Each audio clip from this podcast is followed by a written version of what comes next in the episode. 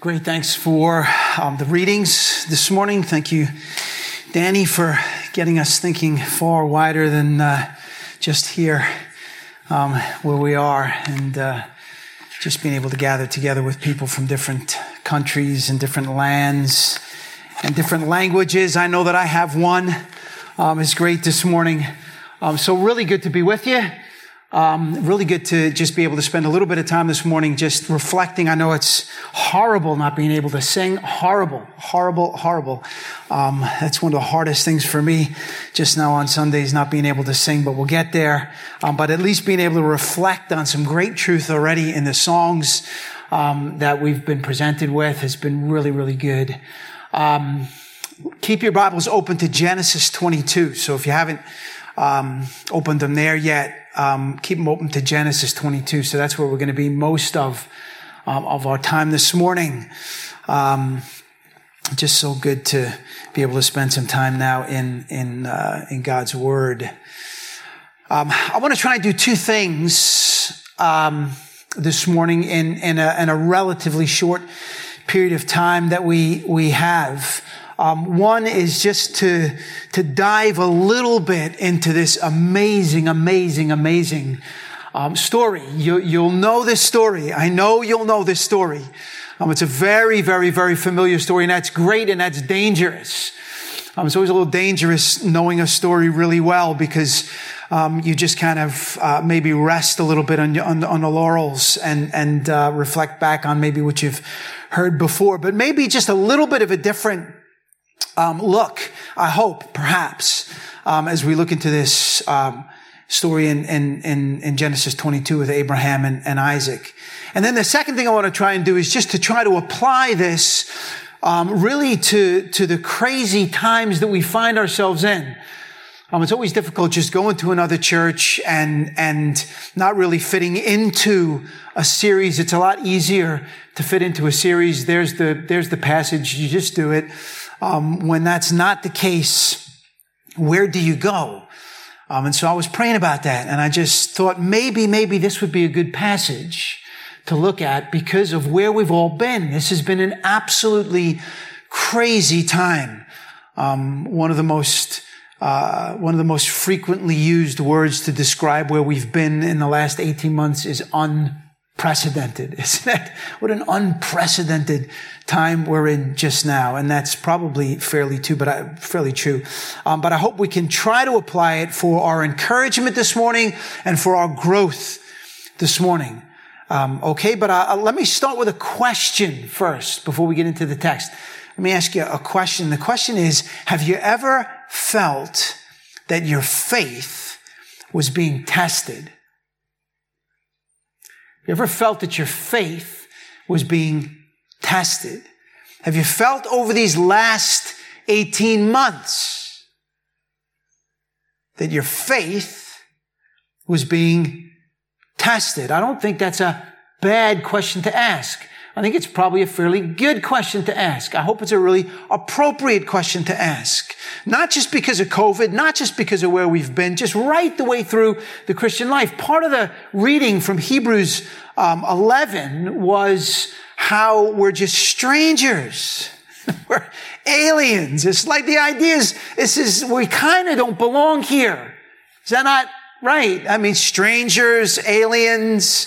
We've been thinking about strangers and aliens and internationals and people that aren't really at home. They're not from here. So it's kind of all coming together a little bit um, this morning.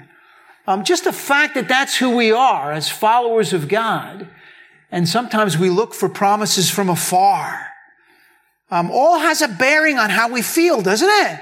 It all has a bearing on how we live and how we feel and what the Christian life looks like for us. And many, many, many times it's hard. It's hard. And the faith that we have in someone that we don't see is sometimes tested.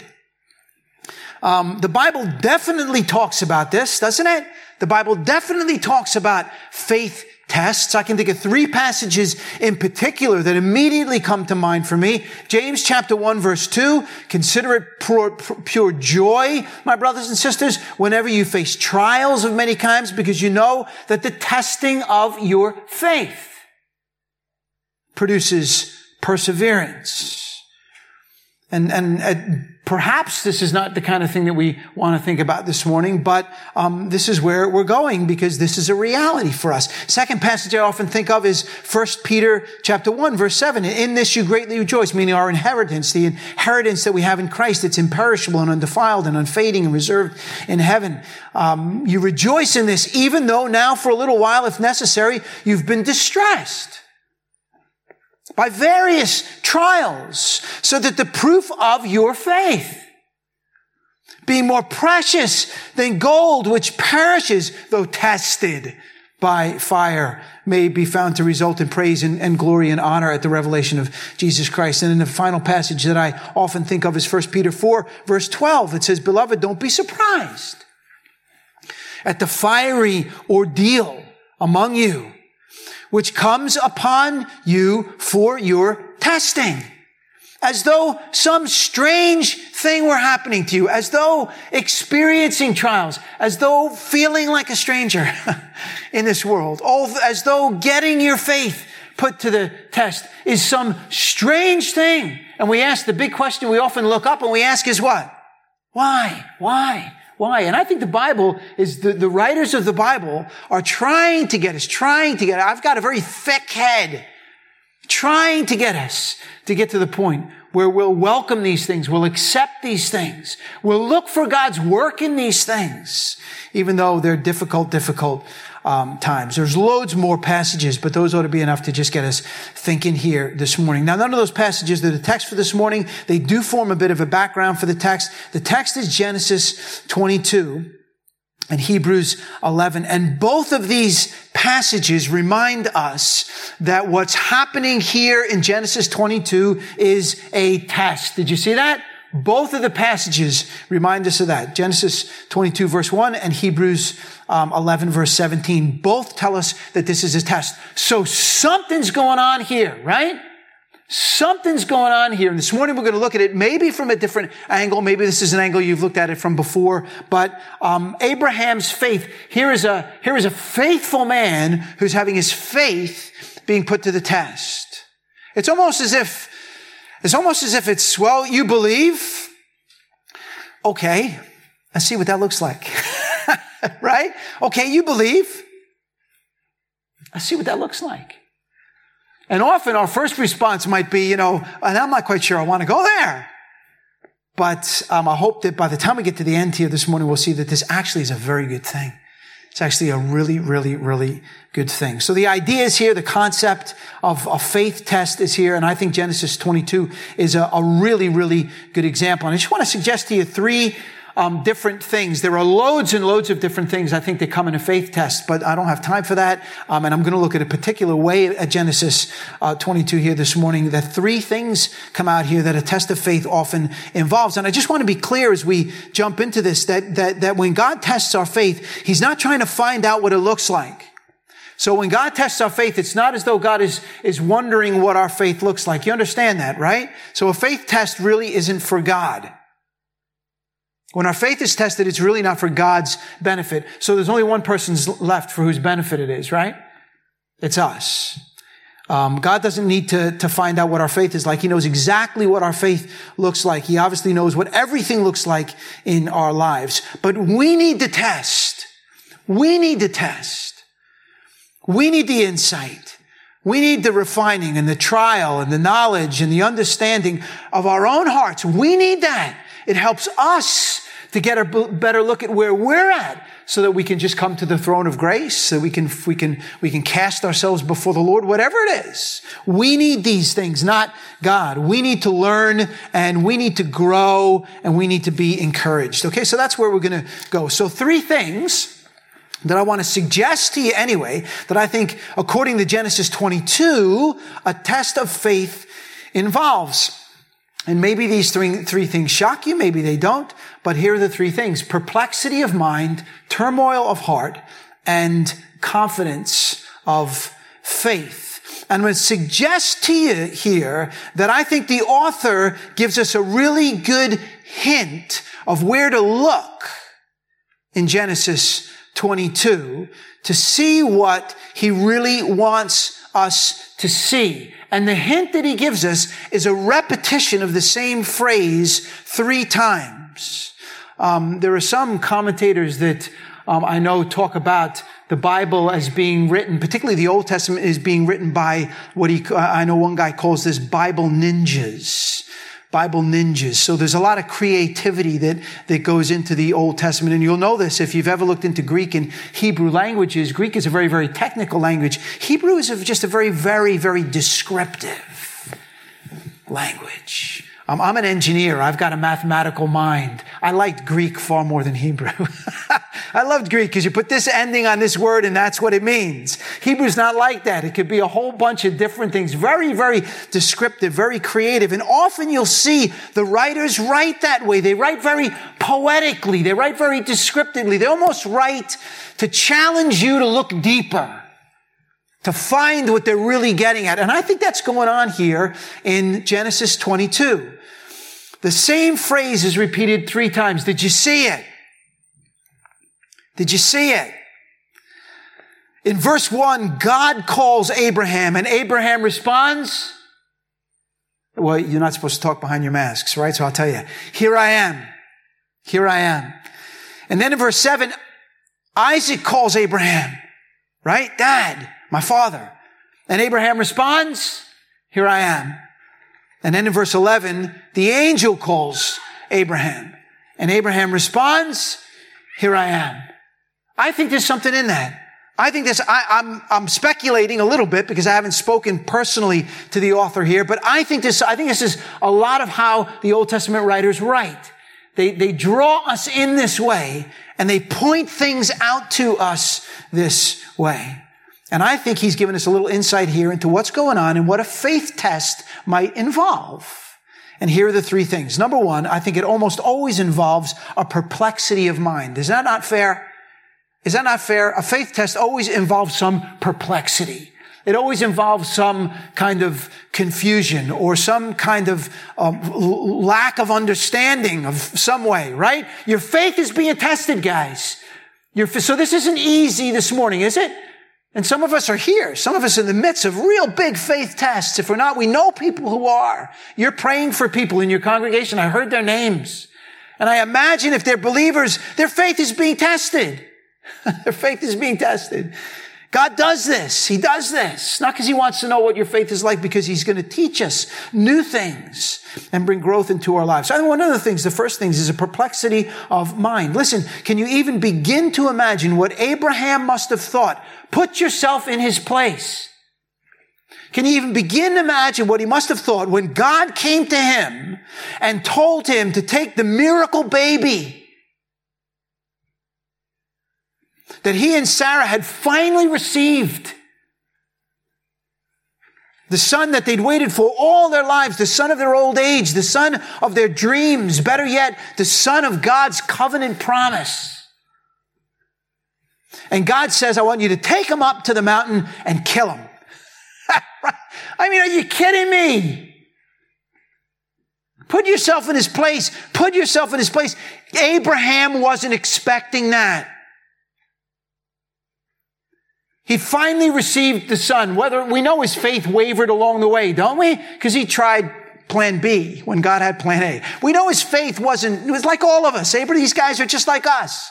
We know his faith wavered a little bit. It wasn't as strong as maybe he'd like it to be. But the son was fi- finally given to him and he arrived. He wasn't expect, I can assure you Abraham wasn't expecting this.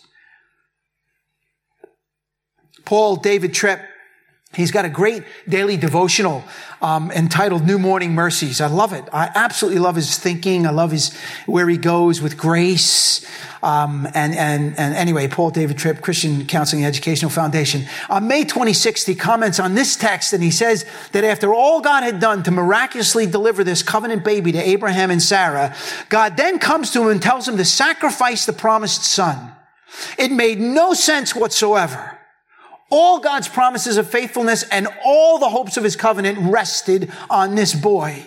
If Abraham killed him, it would all be over. If Isaac died, nothing that had happened for decades would make any sense. You can imagine Abraham saying, God, ask anything of me, but not this. Please not this. You promised me a son. I waited in faith. And now you want me to kill him? God, I just don't understand. Listen, ever been there? Ever been there? Are you there now? There's people you're praying for in your church. I guarantee you. They're here. If you've been here, um, you're in good company, right? Abraham, Noah, David, Jehoshaphat. You're going to be starting a series next week in what? Well, you're starting a series next week in what? In Job. Are you kidding me? You don't think he was there? you, don't, you don't think he was there? Unbelievable right? Peter, Paul, just the, the, the, the, list is endless. Probably every child of God who's ever lived at some point in their lives has been here. Why? Why? Why? Why is that? I'll tell you why. Because God is an expert at testing, trying, refining, growing, developing, building, strengthening, encouraging faith. He is an expert at that. And our faith is precious, folks, isn't it? Our faith is everything, isn't it? Saved by grace through faith. Our faith is so precious, and it's not just precious to us, it's precious to God. And so He builds it. He wants it to become stronger. He wants it to become more beautiful. He wants it to become more deep rooted. He's promised to do that. And that's what he does. Remember Paul in 2 Corinthians 4 verse 7, Paul says, we have this treasure in jars of clay. Why? Why this treasure? And why not treasure in jars of iron? right? We have this because a treasure. Put it somewhere, right? Put it somewhere strong. Treasure in jars of clay. Why? To show that this all surpassing power is from God, not from us. We're hard pressed on every side, but not crushed. Listen, Paul says, perplexed. Perplexed. Perplexed. It's okay, guys. It's okay. Do you know? Did you know it's okay to be perplexed? Do you know what's going to happen? Sometimes we beat ourselves over the head because we're perplexed. We think we should be better than that. God doesn't expect you to be better than that. He knows what you're like. It's okay to be perplexed. Paul says we're perplexed. We don't despair because we know something that maybe a lot of other people don't know. So we don't, we don't, we don't despair, but we are perplexed.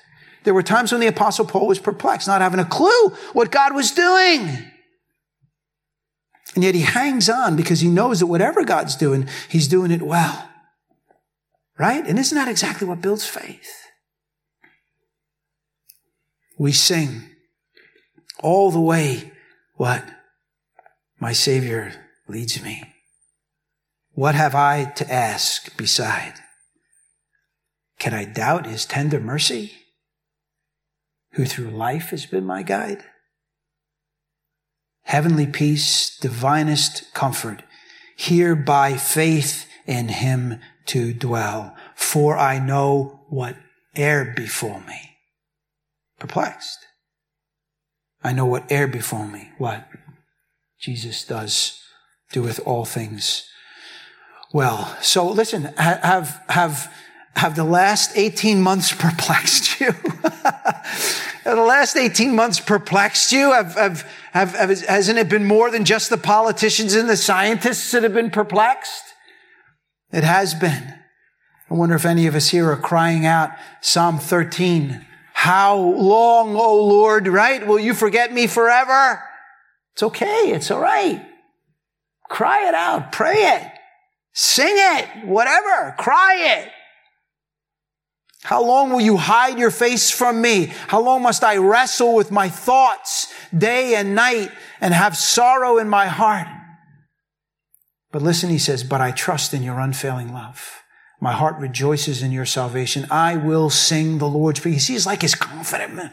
I don't care. I'm just going to keep singing. I will sing the Lord's praise for he has been good to me. Listen, that's where a faith test takes us. Okay, so that's the perplexity of mind. I, I think when our faith is being tested, that's what it's going to feel like. Then number two, in here in Genesis 22, turmoil of heart, perplexity of mind. Number two, turmoil of heart. Did you see the second question here? that comes to Abraham. Second question. I think the, the author here is setting us up. I think he's pointing us to something here. Second question comes to Abraham, this time from his son. Okay, and, and I'm just going to warn you here if you're a soppy type like I am with your kids, right? If you're a soppy type, um, then um, I don't know, you might want to leave the room now or something. Um, when Isaac comes to his father, right, and he's got the wood on his back, and Abraham has the fire and he's got the knife in his hand, and Isaac's looking around, right? And he's obviously, Isaac is no dummy. right? He's looking around and he's putting, right, sacrifice, mountain, wood, fire, knife. What? What? You know, animals. Who's what? We're missing something here, right? He's putting two together and he's not getting five. He's getting the right answer. Verse seven. So he asks his father, he says, Dad, Father's Day today, isn't it? He says, Dad. And then the second time, Abraham answers, Here I am. And Isaac says, Dad, he says, I see we've got everything we need here for the sacrifice other than the sacrifice, right? Observant young fella. Got everything we need here for the sacrifice other than the sacrifice. And then this incredible statement in verse 8. Okay, look at this. Verse 8. And Abraham said, My son, God will provide for himself the lamb for a burnt offering. So the two of them went together. Now, I'm going to suggest to you that probably most of us read that and we think Abraham knew that there was going to be a substitute provided. Fair? I guarantee most of us read that and we think Abraham knew he had some kind of, I don't know, he was a his faith was strong. He knew that there was going to be a substitute provided. Now remember, Hebrews 11 doesn't say that. Hebrews 11 tells us something different. And I want to suggest to you the whole text tells us something different, something different. Abraham says here, God will provide the lamb for the sacrifice. Can you even begin to get your head around what on earth? Let's, for, for a minute here, let's just think what Isaac was thinking. Can you get your head around what Isaac was thinking here when he when he says this. Um, maybe he just took his father's word and he didn't think anything of it. Maybe not. I don't know. But what was Isaac beginning to think here? Because he's thinking something. He asks a question. I don't know that Isaac was thinking what was going to happen. All right? I don't know that Isaac was thinking what was going to happen. We do now because we've read the story so many times, but try not to do that. Don't run ahead of yourself here. But listen, far more to the point, what on earth must Abraham have been thinking? Because he knew what God had asked him to do. He knew what God had asked him to do. And up to this point here, I don't think there's any indication whatsoever that Abraham was expecting anything other than to tie up his son and sacrifice him on a mountain. We read that, oh, son, the, the Lord will provide a sacrifice. And we think, oh, Abraham knew he just kind of, you know, he skipped his way up the mountain, knew that there was going to be a ram in the thicket. No, he didn't. No, he didn't. This guy's heart was broken. This guy, see, I mean, God asked him, take your son up the mountain and kill him. His heart is broken. Even begin to imagine the turmoil of Abraham's heart here. Any parents, guy? Any parents here this morning? My goodness, this one gets me going. I'm a basket case even at the thought of my children experiencing any pain whatsoever. Is that fair? I want to keep my children from any pain whatsoever. It does not delight me to see my kids in pain. I want to keep them from any pain whatsoever. Never mind killing them myself. Are you with me? What an incredible passage this is. What a phenomenal test of this man's faith. And yet this is 100% true. God took this man on this journey. God, Abraham didn't mess up. He wasn't, you know, not following God and said, well, I'll show you, I'll teach you, and I'll take you into a really hard time. No, it's not what he does. God takes him on his journey. We're told to test his faith. Genesis tells us that. Hebrews tells us that. So we can be sure that's what's going on here. He takes him on this journey and he was going to see him through to a deeper, a stronger, a more mature faith, but not an easy road. Not an easy road. And I'm sure there have been loads of us that have not been on easy roads this year. We've not been on easy roads. It's still not easy, is it? It's still not easy. I don't know. I was talking to somebody, who went out for a meal with, with some folks from our congregation. We were just saying, isn't it how great it is to be back in church now? And the guy, he's, him and his wife have come to church a few times. And I was expecting him to say, yeah, it's so good to see everybody. He said, no, it's horrible. He said, I don't like being in church behind a mask. You know, you keep telling us for years to take our masks off when we go to church, right? Now you're telling us to put our masks on when we go to church. Now, I don't like singing, but it's horrible. We do it because it's the best that we got, right? It's the best that we got, but it's horrible. Just think about where we've, where we've been. Tough road. Hebrews, uh, 1 Peter, again, 1 verse 6. Even though now for a little while, if necessary, you've been distressed by various trials. And then he talks about the proof of our faith being more precious than gold and found to result in praise and glory and honor at the revelation of Jesus Christ. That's what God is about. That's what God is about. No matter how hard it might be. Okay, time's almost up. In fact, it probably is up, but let me just get this last point out here. Um, what does a faith test involve? It involves perplexity of mind. It involves turmoil of, of heart. But I suggest to you that uh, in God's great purposes, it always um, involves a confidence of faith. Um, this is the end goal that the Bible tells us God has in mind, not to crush us not to crush us. Not to crush us, but to lift us, isn't it? This is the end goal. Now, Satan may have another end in mind, right? In fact, I don't have time to go into all of this, but if you do a, a word study in the New Testament, if you do a word study on, on the word test, you'll find that the same word is used for test, trial, and temptation, peirasmos. It's the same word that's used for all of these, and you have to just look really carefully. And it's a great study. Look at the contexts, because sometimes it's a temptation. But we're told in James, God doesn't tempt anybody. So it depends on what perspective you're looking at here. What is going on when we face these circumstances of life? I'll tell you what God is doing. God is up to lift us up, to strengthen our faith, to deepen our roots. Always, always, always. His aim is that our faith grows. Or in the words of Psalm 66, that we become refined. Remember that? Psalm 66 verse 10. For you, God, tested us. You refined us like silver. That's what God's about. That's what, and we hear that re- refined is a good word, isn't it? Refined is like refined is a word like um, endurance. It's the kind of just when you hear the word, it kind of just oh, it makes you feel really good, doesn't it? Endurance, or I don't know, encouragement, or refined. It's just, it's just good sounding. They have great connotations. But you start digging deep into what the Bible says about being refined, and real quick you get to some hard stuff, don't you? But that's what God is doing. He's refining us like silver. You brought us into prison. You laid burdens on our backs. What? You let the people ride over our heads, the psalmist says. We went through fire and water. Some of us would probably say that over the last couple of years. Went through fire and water, but you brought us to a place of abundance. Listen, guys, that is just so sweet, isn't it? That is so, because this is reality. This is life. This is the Christian life. Don't sell people at CE a different life.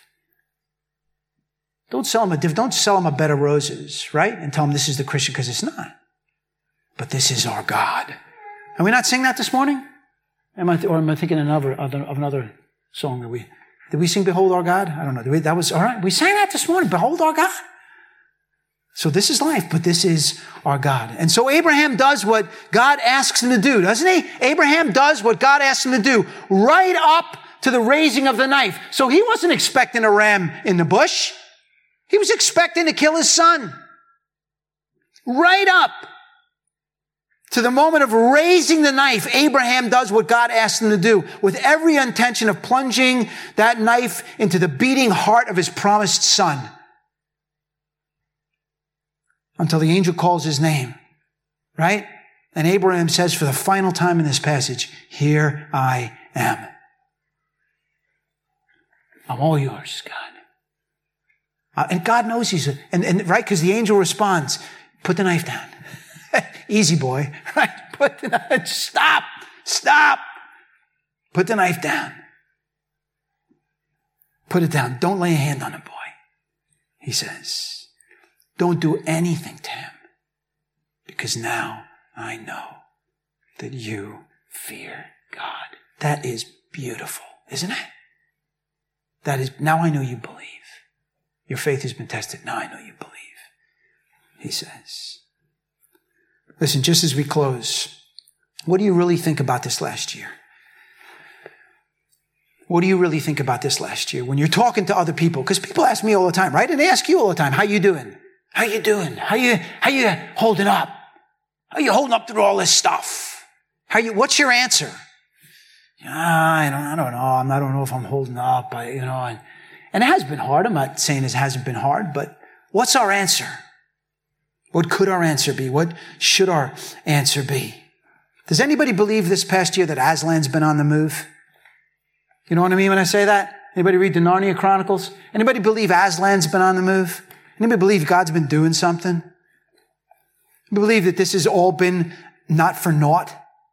That God hasn't forgotten about us? That in actual fact, He's been using all this frustration and all this heartache that He's been using all, that He's not been put on the back foot? Anybody believe that? I do. I do. And I think you do too. Tested, having our faith tested. And it's interesting because in actual fact, I've made a huge deal out of a faith test here, and that's actually not really the point, the main point of the passage. I've just been talking about a faith test. What is the main point of the passage? The main point of the passage is to point us where? To Christ, isn't it? Isn't that what this was all about? Isn't this just a picture of something far greater than even a faith test? It's not about how big our faith is, it's about who our faith is in, isn't it? It's about who are, that's what this passage is really, it's who, it's the object of our faith is this passage. It's the object of our faith. This is just a huge picture of another father, isn't it? And another son. Same mountain, same mountain, but another day, another father, another son. And this time the night falls and the son dies and we're freed. What a beautiful, beautiful, beautiful passage this is.